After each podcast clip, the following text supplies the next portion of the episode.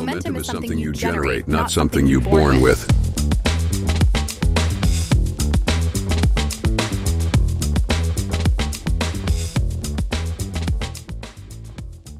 מה קורה אהובים? איזה כיף שאתם כאן לפרק פאקינג 39 של מומנטום. וואו, איזה מדהים שאנחנו עדיין ביחד. כל המסע הזה, אני מקווה ששמעתם כל הפרקים, ואם חסר לכם פרק, אוי ואבוי, לכו לשמוע אותו. היום אני רוצה לדבר איתכם על שני דברים. אחד, אני רוצה לדבר איתכם על תזונה, ואם אתם כאן ואתם כאלה אנשים של, אז עזוב אותי, תן לי ליהנות מהחיים, תן לי לאכול, אז וואלה, שמעו, אולי זה לא בשבילכם הפרק הזה, כי הפרק הזה בעיקרון פותח עיניים.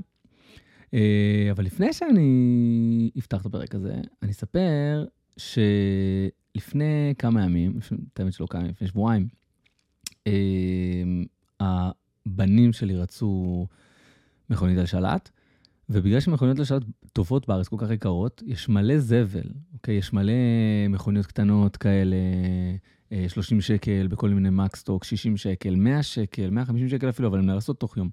הן לא שוות. אז אמרתי להם, בואו נבחר לנו באלי אקספרס, הכי כיף. וכל אחד קנה מכונית באיזה 55 שקלים, ווואו, זה הגיע אתמול מכוניות איכותיות, ואיך הם התרגשו, איזה כיף, באמת, איזה כיף זה לראות התרגשות של ילד. אין דבר יותר יפה מזה בעולם. וואו, כאילו, אמרתי, אמרתי לאשתי, אנחנו פשוט צריכים לקנות להם אוטו כל יום. אנחנו לא נעשה את זה, כמובן, אין שום סיכוי שנקנה אוטו כל יום. אני גם לא רוצה לחנך את הילדים שלי בצורה כזאת, אבל וואו, וואו, איזה אושר. איזה אושר זה לראות את הילדים בצורה כזאת. מתרגשים ככה מ... זה לא איזה פאזל כזה, זה לא איזה מתנה כזה שאחרי שעה הוא חולף להם. כמה, דין קם בבוקר וישר קם לדבר הזה, ואיפה המכונית שלי, אני, אני רוצה להפעיל אותה. כאילו, ממש התרגשות של ילדים, וואו, זה כל כך כיף, כל כך כיף. מדהים. אז היום אני מקווה שאתם בטוב, ושאתם חשים בטוב, וקמתם עם אנרגיות ואתם שמחים, והיום אני רוצה לדבר איתכם על תזונה. אמ, איך אני בכלל נכנסתי לעולם הזה, אמ, איך אני ממשיך ללמוד את זה, מה אני חושב על זה, מה אני יודע על זה, אה, ולמה כולנו צריכים לעשות, לסגל לעצמנו שינויים בתזונה, אה, ונתחיל מזה שאף אחד מאיתנו לא אשם. אנחנו לא אשמים כי חינכו אותנו, אה, או גדלנו בבתים שבהם ידעו דברים מסוימים, וגם אותם חינכו בצורה מסוימת, נתנו להם רק מידע מסוים. כן, אני יודע שזה טיפה מבלבל, אבל תשארו אותי שנייה. כל העולם שאנחנו חיים בו, ואני לא אומר לאף אחד, לך תהיה טבעוני, אוקיי? כל העולם שאנחנו חיים בו הוא שקרי. למה הוא שקרי? כי הוא עולם שבנוי מאינטרסים. אוקיי? עכשיו, זה נשמע טיפה קונספירטיבי, אבל תשארו שנייה. כל תעשיית המזון, כל תעשיית המזון, כולה בנויה מאינטרסים, אוקיי? מי שלא מכיר את הסיפור של, אה, של תעשיית החלב בארצות הברית, שבתקופה מסוימת בארצות הברית, הברית אה, הם חזו שיהיה צריכת חלב מוגברת, יצרו הרבה יותר חלב, המשק נתקע עם המון המון בקר, המון המון אה, מערכות לייצור חלב. אה, מערכות, אני לא מדבר על מכונה ספציפית, על מערכות שלמות, כאילו ארגונים שעסוקים בלייצר חלב, אבל אין מספיק צריכה בשוק. ולכן יצאו עם קמפיין Get Milk, מי שלא מכיר. Uh, לדעתי מ-1960 או 1970 כבר הקמפיין הזה באוויר, מיליון מיליון מיליון פרסומות כאלה של גאט מילק, ואז התחילו, מועצת החלב של ארה"ב התחילה להמציא כל מיני שקרים, uh, שצריך צריכה מסוימת של חלב בכל יום כדי להיות בריאים, הילדים צריכים איקס uh, כמות של חלב בשביל uh, סידן, או כל מיני דברים כאלה. אה, אני לא אומר שאין כלום בחלב, יש שם גם דברים טובים, אבל רוב הדברים שם פשוט לא טובים. והלא טוב, כמובן, עולה על הטוב, וזאת הבעיה העיקרית. אה, אני, אני לא נכנס בכלל לכל העניין של ניצול בעלי חיים וכל הדברים האלה, אני בכלל לא רוצה להיכנס לזה, בטח לא בפרק הזה. אה, אני לא יודע אם אי פעם אני אכנס לזה בפודקאסט כאן. אבל זה הסיפור של תעשיית החלב. אז אנחנו גדלנו בבתים ש... הרי אה, ישראל זה בסך הכל אה, מיקרוקוסמוס של אה, ארה"ב, זאת אומרת, מה שהם דחפו לאנשים שם למוח, בסופו של דבר התגלגל גם לכאן, אוקיי? ואנחנו חיים את מה שהם חיים, ואנחנו חיים באמונה, כביכול, כן? אני אומר אמונה, כי זה לא ידע. אנחנו חיים באמונה שחלב זה בריא, אנחנו צריכים לצרוך חלב. עכשיו, אם שנייה נסתכל על הטבע, איזה יצור יונק ממשיך לינוק אחרי גיל ינקות. אין, זה לא קיים. למה זה לא קיים? כי לא צריך. אוקיי, אנחנו יונקים, אנחנו צריכים לינוק עד שאנחנו, עד שאנחנו יכולים להתפתח ולהגיע לשלב שאנחנו לא צריכים לינוק יותר. אוקיי, זאת הסיבה שאחוז גדול מהאוכלוסייה מפתח רגישות למוצרי חלב בשלב מסוים בחיים, כי הגוף שלנו לא באמת אמור להתמודד עם זה, בטח לא כל כך הרבה זמן. עכשיו, מוצרי חלב, גם מוצרי בשר, אגב, יוצרים המון המון תהליכים לא טבעיים בגוף, יוצרים דלקות, יוצרים כל מיני עניינים. אוקיי? אבל אני שוב, אני, אני שנייה לא נכנס לזה. אני נכנס רק לתעשייה. חשוב מאוד שנבין מה אנחנו מכניסים לגוף שלנו. ולמה בכלל אני מדבר על זה? כי אם נשלוט במה שאנחנו מכניסים לגוף שלנו, אנחנו יכולים לשלוט במערכת הזאת שנקראת הגוף שלנו. זאת אומרת, אנחנו לא מספיק מרוכזים, אנחנו יכולים לשנות את זה באמצעות תזונה, אנחנו עייפים, אפשר לשנות את זה באמצעות תזונה, אוקיי? אנחנו לא מרגיש חזקים מספיק, אפשר לשנות את זה באמצעות תזונה. הבדיקות דם שלנו לא טובות מסיבה מסוימת, אוקיי, אפשר לשנות את זה באמצעות תזונה. כל המחלות, לא כל המחלות, סליחה, אה, סלחו לי, אני אקח את זה חזרה. רוב המחלות שאנחנו מכירים היום, רוב המחלות, אפשר לפתור אותן באמצעות תזונה. סכרת, שהיא אחת המחלות הכי, הכי נפוצות היום שיש בעולם, והיא הולכת ומתגברת ומתפשטת, ופשוט לא יודעים איך לעצור אותה, אוקיי? יודעים איך לתת עוד ועוד ועוד תרופות, בגיל יותר ויותר ויותר צעיר, תרופות שאתה תצטרך להמשיך איתן כל החיים, אבל אף אחד לא עוצר להגיד, שנייה, מה, הסכרת זה סימפטום, מה הגורם? בוא נראה מה גרם לזה, ובוא נשנה את זה. וסכרת אפשר, מוכח, אפשר לפתור באמצעות תזונה, אוקיי? אני לא מדבר על אנשים שהגיעו למצב שהם מזריקים אינסולין והגוף שלהם לא מייצר יותר וכל מיני מקרי קיצון כאלה, אוקיי? אבל כל עוד תופסים את זה בזמן, אפשר לפתור המון המון המון מחלות שאנחנו מכירים היום באמצעות תזונה. לא צריך להגיע לתרופות. אז למה בעצם כן מגיעים לתרופות? אגב, אני מאוד מאוד מושפע מפרק ששמעתי אתמול בפודקאסט שנקרא תחושת בטן, שגם ככה רציתי לעשות פודקאסט, אה, רציתי לעשות פרק על תזונה, והפרק הזה הניע בי את הרצון פשוט אה, לצאת ולדבר על זה. הוא ראיין שם איזשהו אה, בחור שלמד רפואה ו... ועשה איזשהו שיפט אה, לטפל באנשים בצורה טבעית. ומה שהוא אמר שם, זה שהוא הלך ללמוד רפואה כי הוא רצה לרפא אנשים. ובשנה השנייה של, הלימוד, של לימודי הרפואה הוא הבין שהוא לא מרפא אנשים. הוא אומר, אני, אני בא, אז יש חולה, נותנים לו תרופה. הוא ממשיך להיות חולה, אנחנו פשוט... הוא לא מרגיש את ה-X בגלל התרופה, אבל התרופה עושה Y. ואז ה-Y הזה, אחרי זמן מסוים, צריך לפתור אותו עם משהו, אוקיי? זאת אומרת, אנחנו סותמים את זה, ובסוף נוצר לנו חור במקום אחר, שממנו נשפך משהו אחר, ואנחנו צריכים גם לסתום אותו. ככה הרפואה שלנו עובדת. אז הוא אמר שהוא, היה לו מאוד מאוד מאוד מאוד קשה, כי הוא בא לרפא והוא לא מרפא אף אחד. הוא אומר, אז אני איתם ואני נותן ואני נותן ואני נותן, אני לא מרפא. הוא אומר, ואז התחלתי לשאול שאלות, למה אני לא מרפא? והוא נכנס לעולם שנקרא nutritional medicine, שזה כאילו אה, אה, רפואה תזונתית, אה, שהוא כמעט, שוב, כמעט לא מוכר. למה הוא לא מוכר? כי אף אחד לא מרוויח מזה. מי ירוויח מזה שיגידו לך, תשמע, אתה צריך לאכול הרבה ירקות. תוריד את הזבל, תאכל ירקות, זה יעבור לך. מי מרוויח? אף אחד לא מרוויח. עכשיו, מה האינטרס של הרופא? אוקיי? לרופא אין אינטרס ישיר לדחוף לנו תרופות. זה לא האינטרס שלו. אוקיי? יש כל מיני סרטים ויש זה, ואני מניח שרופאים מסוימים כן מקבלים קומישנים, אבל בוא נגיד שרופא משפחה בכללית שנותן לי תרופה, קשה לי מאוד להאמין שהוא מקבל קומישן על זה שהוא רשם לי מרשם מסוים. אוקיי? אה, בטח לא שמזה הוא מתעשר. אז למה בעצם, סליחה, למה המעגל הזה בעצם קורה? למה המעגל הזה ממשיך לקרות? אז מה שהוא מספר שם זה שכל בתי הספר לרפואה ממומנים על ידי חברות התרופות, שהן תאגידי ענק. Okay? אוקיי? אז חברות התרופות מממנים, סליחה, מממנות את, ה... את בתי הספר, אוקיי? מממנות את המחקרים. בגלל שהן מממנות את המחקרים, הן שולטות במחקרים, אוקיי? ומצליחות להטות אותם. הן מממנות את בתי הספר, בתמורה לכך בתי הספר מלמדים דברים מסוימים, זאת אומרת, לפתור דברים מסוימים באמצעות התרופות שלהם. ואז רופא יוצא לשוק, הוא בן אדם טוב, הוא בא להקדיש את החיים שלו לרפואה, אוקיי? הוא עושה את מה שלימדו אותו. אבל מה לימדו אותו? אם יש פה את זה, שים על זה X. אם יש פה את זה, שים על זה Y. ככה פותרים. אף אחד לא אמר להם, תקשיב, קודם כל, תגיד לבן אדם אה, לנסות לאכול משהו אחר, אוקיי? לנסות לאכול יותר ברוקולי, כי יש בזה X, Y, Z. אף אחד לא אמר להם את זה, אוקיי? אז הם לא יודעים את זה. אגב, שבע שנים של לימודי רפואה, אין קורס אחד על תזונה נכון להיום, לא יודע אם אתם יודעים את זה או לא. אין שום קורס על תזונה. עכשיו, תזונה זה הדבר הבסיסי ביותר, הרי מה אנחנו? אנחנו גוף ונשמה, ואנחנו לא עוצרים לשנייה לחשוב על הגוף. רובנו, גם רוב האנשים שמתאמנים ושומרים על כושר, לא באמת עוצרים לחשוב על מה הם מכניסים לגוף שלהם ואיך זה ישפיע על הגוף שלהם הלאה. הם, אוקיי, אני מתאמן עכשיו, אז אני צריך לאכול, מה אני צריך לאכול? איקס חלבונים? אני אוכל איקס חלבונים, אני צריך להוריד פחמימות, אני אוריד פחמימות.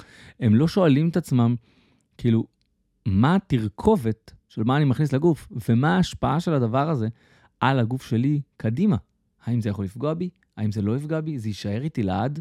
זה לא יישאר איתי לעד הדברים האלה? כן, אנחנו לא שואלים את עצמנו את השאלות האלה. ואנחנו חיים בעולם שזה באמת, באמת, באמת אהבתי שהוא, שהוא אה, אמר שם בפרק, ואני אציין את הפרק גם בתיאור של, ה, של הפרק, אה, את הפרק של תחושת בטן, כי באמת, באמת, באמת פרק מאוד מאוד חשוב. אה, כמו שאחת הבעיות שאנחנו יצרנו לעצמנו כבני אדם, זה אגב, הוא מדבר שם גם על מחקרים ש... שככל שהזמן עובר וככל שהרפואה שלנו מתקדמת וככל שהמכשור שלנו מתקדם, במקביל גם אה, התפשטות הסרטן בעולם מתקדמת, התפשטות הסכרת בעולם מתקדמת, התפשטות של אה, מחלות אוטואימיוניות מתקדמת. זאת אומרת, הכל הכל מתקדם, יחד עם הרפואה ויחד עם הזבל. אין לזה שום הסבר, אוקיי? אין לזה שום הסבר, כאילו איזשהו פרדוקס כזה שהם לא יודעים להסביר. אז אחד הדברים שהוא אומר שם זה שאנחנו חיים בתקופה כזאת, שאנחנו מרגישים שאנחנו יכולים לעשות לגוף שלנו כל מה שאנחנו רוצים, והרפואה תתקן את זה. תאכל, תחיה, תחגוג את החיים, מה צריך, זה, שומן, אה, צנתור, נצנתר, נפתח, הכל בסדר. יהיה לך אה, התקף לב, בסדר, יש לנו דפיברילטור, נרים אותך, הכל בסדר. כאילו, יש את הרגשה הזאת ש... ל-98% מהדברים שיקרו לי בחיים, הרפואה, יש לה איזשהו פתרון לזה, אוקיי? וזה לא באמת נכון, כי הפתרון שלה זה לא באמת אה, ריפוי, אוקיי?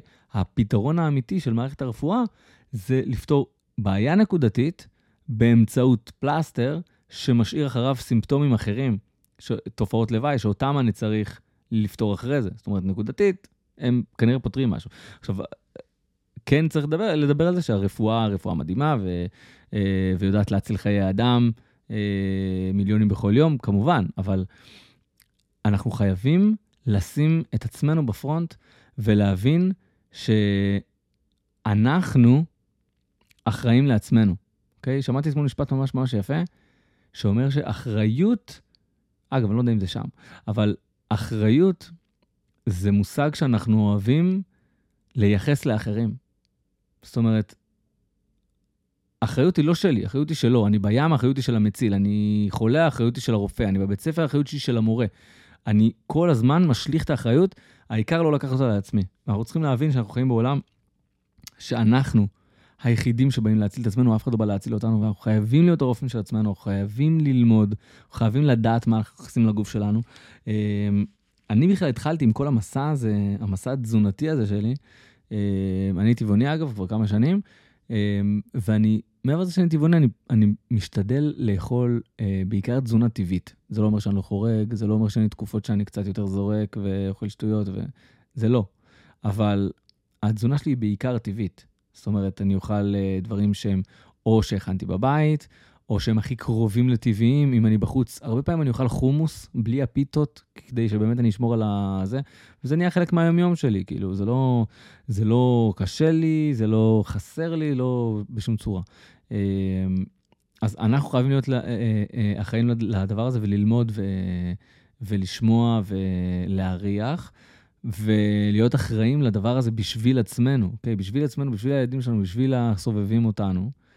ואני נכנס בכלל לעולם הזה, כשחליתי ב-2015, אה, אני, אומר את זה די הרבה, אבל מי שלא יודע והגיע בטעות לפרק הזה בצורה ישירה, אז אה, חליתי בסרטן שלב 4 ב-2015, וברוך השם אני כאן נושם וחי ומלא באנרגיה, כמו שאתם שומעים. אה, ואם אתם בספוטיפיי, אז כמו שאתם גם רואים, אם אתם רואים את הוידאו הזה. ו... היה לי משהו מאוד מאוד מוזר במהלך הטיפולים. מי שלא יודע, טיפולי כימותרפיה פוגעים מאוד בכל המדדים ומורידים את, uh, את ההמוגלובין בצורה מאוד מאוד קיצונית. Uh, עכשיו, טיפולי כימותרפיה באים בסשנים, וכל פעם שאתה בא לעשות טיפול, עושים, לוקחים לך מדדים לפני זה, לראות שאתה לא, לא חלש מדי, שאולי חלילה לא תעמוד בטיפול, אוקיי? כי מתחת לרמת המוגלובין מסוימת, בן אדם יכול למות, לצורך העניין. עכשיו, אם אני מגיע לטיפול עם רמת המוגלובין מאוד נמוכה, ונותנים לי עוד טיפול כימותרפיה, אז רמת, הטיפ... רמת ההמוגלובין שלי יכולה לרדת אפילו יותר, וזה כבר סכנת חיים. אז לפני כל טיפול עושים לך בדיקות. וכדי שההמוגלובין שלי יהיה גבוה, אז uh, אמרו לאמא שלי, הוא צריך לאכול, הוא צריך לאכול uh, כבדים. ואני זוכר שבערך שלוש פעמים בשבוע אמא שלי הייתה מכינה לי פירה וכבדים, שאני מאוד מאוד אוהב, מאוד מאוד אהבתי לפחות. Uh, אבל זה לא הסתדר לי, כי כבד זה לא דבר בריא. כבד זה המסננת של הגוף, אוקיי? שם עובר כל הזבל. זה לא יכול להיות נקי. הדבר הזה לא יכול להיות נקי. עכשיו, של בן אדם עוד איכשהו. ואנחנו לא יכולים כבד של בן אדם, כן? אבל כבד של בעל חיים, שנותנים לו אוכל ברמה נמוכה, שנותנים לו אנטיביוטיקה במזון, הכבד שלו אוכל את כל הדברים האלה, ואני צריך לאכול את הכבדים האלה שלוש פעמים בשבוע כדי להיות בריא, פשוט לא יסתדר לי. עכשיו, אני הייתי במצב הייתי מאוד חלש, ו... ועשיתי מה שאמרו לי. זאת אומרת, ניסיתי מכל הכיוונים, מכל הכיוונים, הלכתי לאמונה, והלכתי לזה, והלכתי לרוחניקיות, ועשיתי הילינג, וכאילו באמת ניסיתי מכל הכיוונים. אה, אמרתי, אנחנו תוקפים פה, אנחנו ב... במסע מעניין, ואנחנו רותמים את כל הכלים שיש לנו לטובת המסע הזה, וברוך השם, הצלחנו באמת. אבל כשסיימתי, התחלתי לשאול שאלות.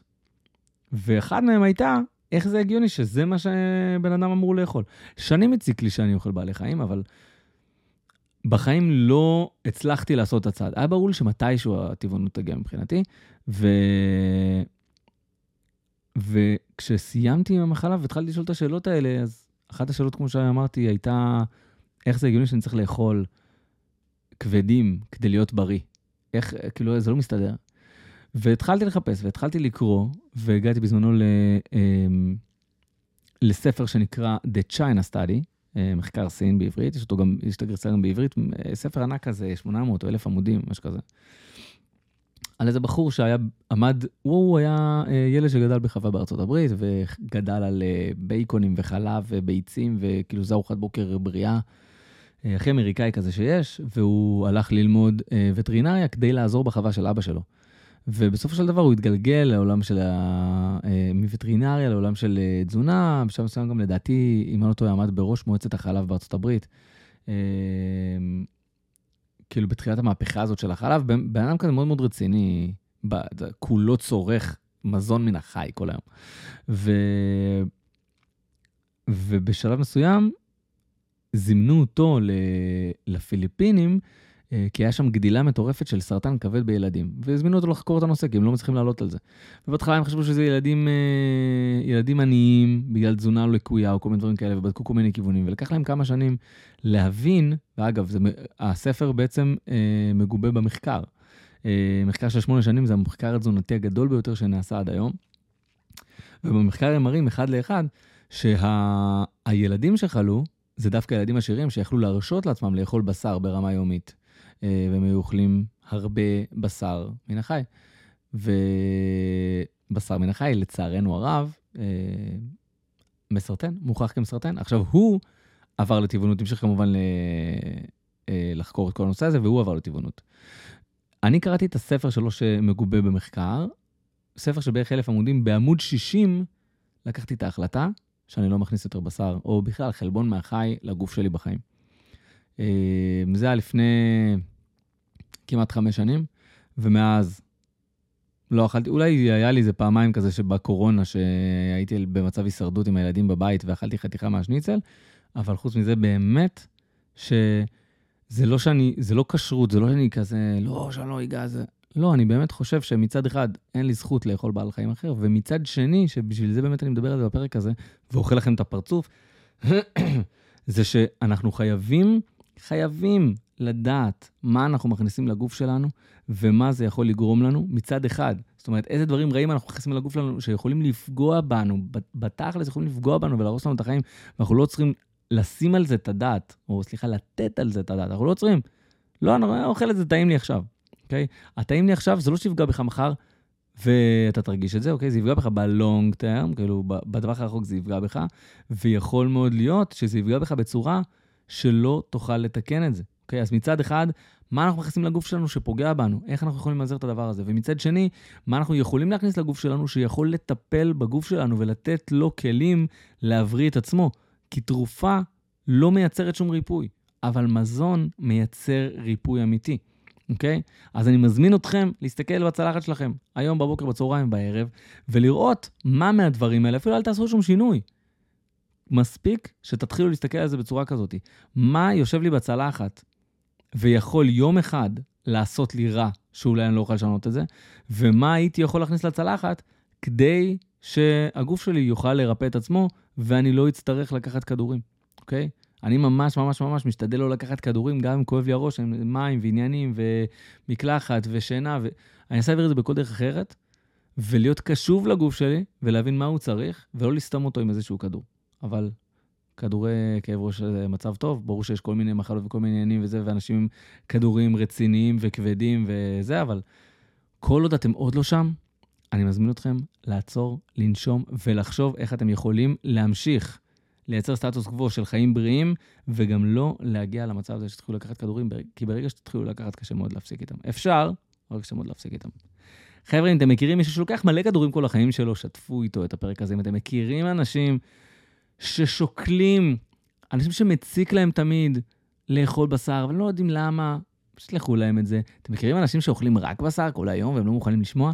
שלחו להם את הפרק הזה. זה יעזור להם, אתם תצילו להם את החיים אולי. וזה יעזור לכם, זה יעזור לי להפיץ עוד טיפה אור בעולם הזה. תודה שהייתם כאן חברים, אני איתכם כאן גם מחר בעוד פרק של מומנטום. Momentum is the secret force of life. Momentum builds success. Life is like riding a bicycle. keep your balance, you must keep moving.